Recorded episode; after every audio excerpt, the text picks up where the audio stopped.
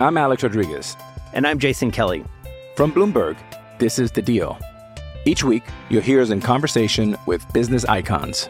This show will explore deal making across sports, media, and entertainment. That is a harsh lesson in business. Sports is not And, as uh, simple you know, I- as bringing a bunch of big names together. I didn't want to do another stomp you out speech. It opened up so many more doors. The show is called The Deal. Listen to The Deal. Listen to the deal on Spotify. With threats to our nation waiting around every corner, adaptability is more important than ever. When conditions change without notice, quick strategic thinking is crucial. And with obstacles consistently impending, determination is essential in overcoming them. It's this willingness, decisiveness, and resilience that sets Marines apart. With our fighting spirit, we don't just fight battles, we win them. Marines are the constant our nation counts on to fight the unknown. And through adaptable problem solving, we do just that. Learn more at marines.com.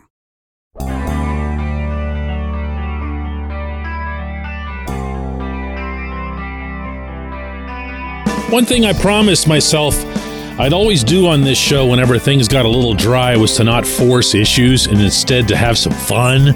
We're going to do a little bit of that today. Good morning to you. Good Friday morning. I'm Dejan Kovacevic of DK Pittsburgh Sports. This is Daily Shot of Steelers. It comes your way bright and early every weekday if you're into hockey and or baseball, both of which have things actually happening right about now. I also offer daily shots of Penguins and Pirates. Going to do a little bit of Mount Rushmore today. There isn't a Mount Rushmore list that hasn't already happened, so I'm not going to pretend this is breaking any kind of ground, but it will hopefully provide a little bit of insight as to how I feel about the Steelers as a franchise historically, their place not only in the National Football League, but also in our own city's lore. And I'm going to start with the simplest and most basic of them all, and that would be your Pittsburgh Steelers Mount Rushmore. Your four guys that absolutely unequivocally have to be up there. And I'm going to limit it on purpose to players. So I'm not going to get into any of the three coaches who've been around for 100 years and everything else, okay? Or owners or Rooneys or anything like that. Four players, plain and simple. Ready?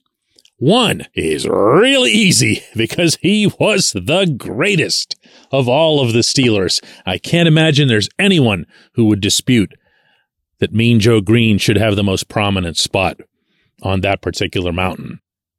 It was upon his broad shoulders that this franchise was built. A beautiful pick by Chuck Noll, a fantastic foundation upon which to build a defense, which in turn was a fantastic foundation upon which to build four Super Bowls. My next one up there will be, I'm going to say this in advance, the only other selection from the Super 70s Steelers, which will be unpopular, I know. That's going to be Terry Bradshaw. You play the most important position. You win four Super Bowls. You play a pivotal part in all four of those Super Bowls, and you are going to come ahead of Jack Lambert, Jack Ham, Franco Harris, Lynn Swann, John Stallworth, Mike Webster. Oh my goodness, the, the list is so long. I didn't even mention Mel Blount. You see how this goes? It's really, really tough to separate the 70s Steelers as individuals because they were so dominant as a collective. But here I am looking at the entire history from 1933 onward and still giving half of my Mount Rushmore, one from each side of the ball, to an eminently worthy guy. It is not a slight on anyone else. What can you expect at Point Park University in downtown Pittsburgh? Respect, rigor, relevance. That's the Point Park pledge. You'll be treated with respect while being challenged and supported academically to graduate with career ready, relevant skills. Visit pointpark.edu to learn more. My third choice will be Troy Polamalu. And while I know that Troy didn't do the winning that those 70s guys did, he did do a lot of winning. Two Super Bowls for him, Defensive Player of the Year. Uh, and more than anything, I think Troy is the one guy in franchise history, and I do mean the one guy who was such an outlier, such an exception, such a Martian coming down to join us on this planet to find out what is this fun game called football in which you people participate. He did things we've never seen before, and unlike Mel Blount, who set a standard for corners and changed the way the game is played, the way the game is officiated, Troy did stuff we'll never see again. Think about what I'm saying here. He didn't just change the game, he was the change. And after that, there was no more change in that regard. Every other safety who's come along since then, who's been excellent, including Minkah Fitzpatrick right now, has nothing in common with what Troy did. And my fourth, and you're probably figuring this out by now, since it's gone chronologically so far, that's Ben Roethlisberger. I feel okay with having two quarterbacks on the Mount Rushmore. I feel okay with having the franchise's all time leader in games played on that Mount Rushmore. I feel terrific about having someone who was so instrumental, not just in the two Super Bowl championships, but also in a lot of other winning that occurred along the way and afterward. There's a very real possibility that Ben was the most complete, most talented player in franchise history. He wasn't an anomaly or an outlier or a freak like Troy.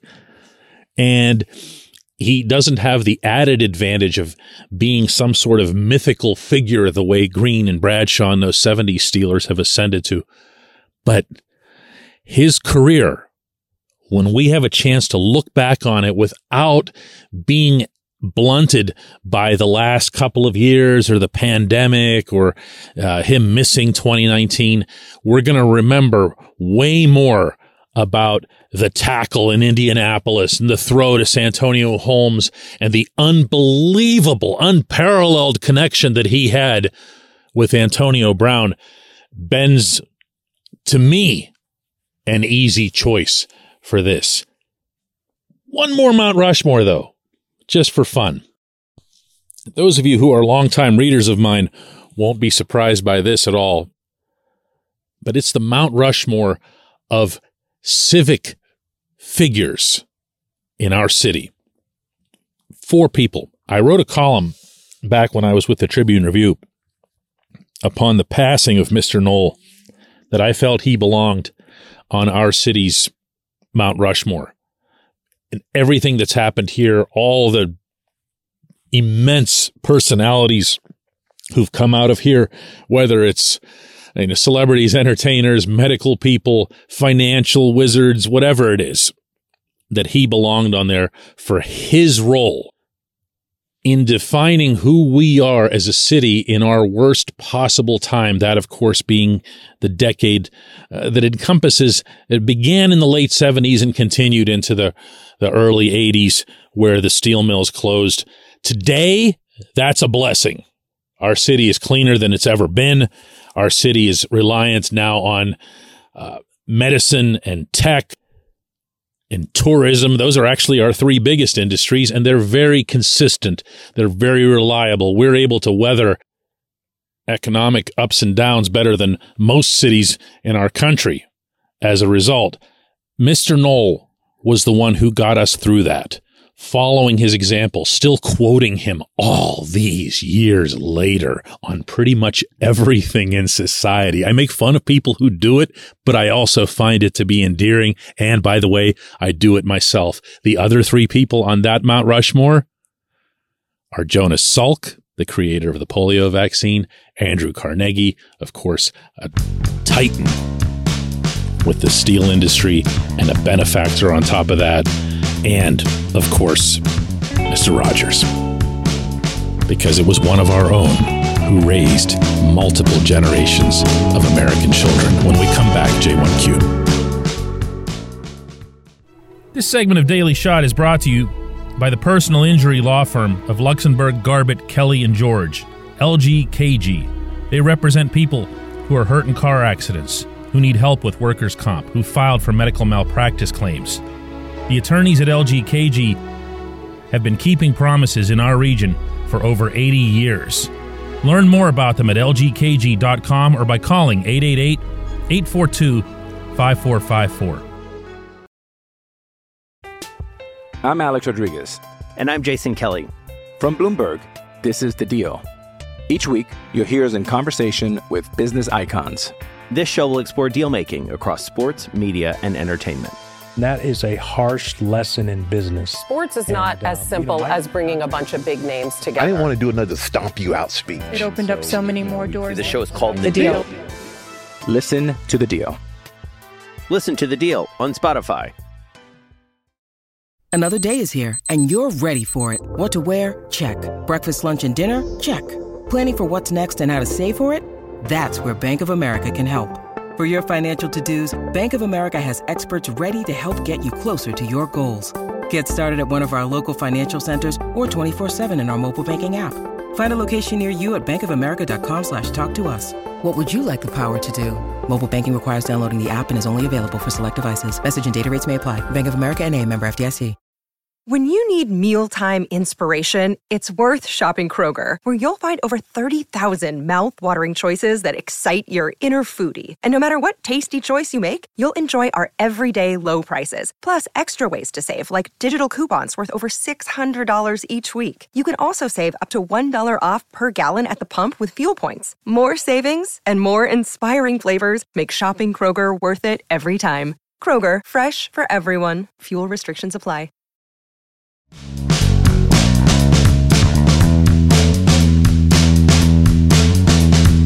Today's J1Q comes from Jake, and he's referencing yesterday's lead subject when he says, I loved the investment in the defense discussion. I do have a question about it. In the current version of the NFL, do the Steelers maximize their AFC North potential by having an expensive defense to counter three expensive offenses? In other words, does playing rock, paper, scissors six times a year, not to mention in the AFC at large, make sense? To me, that answer is yes. And to me, as long as I'm being a history guy today, that's been true for a long, long, long, long time. If you go back over this franchise's real history, meaning from the day Mr. Noll arrived in 1969, everything, everything, everything was built on defense, at least the everything part that succeeded. Now, say it again with all due respect to Bradshaw, Franco, and everybody else. It was defense that won those four championships in the 1970s.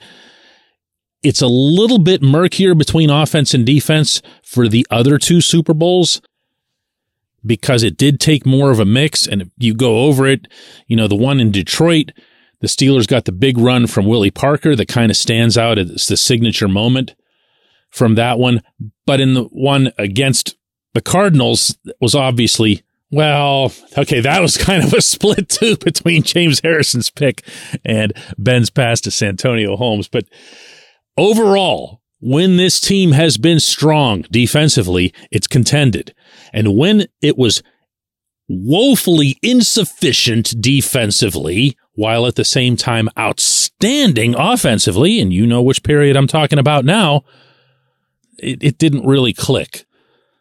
They'd make it to Foxborough, and that would be the end of it. But to your question, yeah, I like the idea of having a defense that can go into Cincinnati, Baltimore, or Cleveland and neutralize the other team's strength. Just wipe it right off the map. And I'll like it that much more if they can fortify the positions we've been talking about for weeks now, particularly the defensive line, inside linebacker, and make sure that you take care of your existing cornerback and safety before they leave through free agency. If you do that, you're going to stay in the game, which we saw a lot from this team this past season to its credit. You're going to give your offense a chance not only to win you games, but arguably even more important over the course of time to mature, to grow. To me, the most encouraging things that happened with this offense in 2022 weren't the late drives, the last minute, the two minute drives, whatever that Kenny was engineering to pull out an outcome. It was that Kenny and that group felt enough confidence and believed in each other enough that they could do that, that it wouldn't feel fluky, that it wouldn't be fluky. So if the defense just does what it's supposed to do in 2023, and by that I mean, again, once the roster is reshaped, and you go with this offense and hope somehow that the clouds will part and Matt Canada will be bequeathed an imagination and ingenuity and some daring and all these other things that I'm not sure that he has. this could be a pretty good overall football team, including within the division. I appreciate the question. I appreciate everyone listening to Daily Shot of Steelers all week long and all the time. We'll do another one of these on Monday.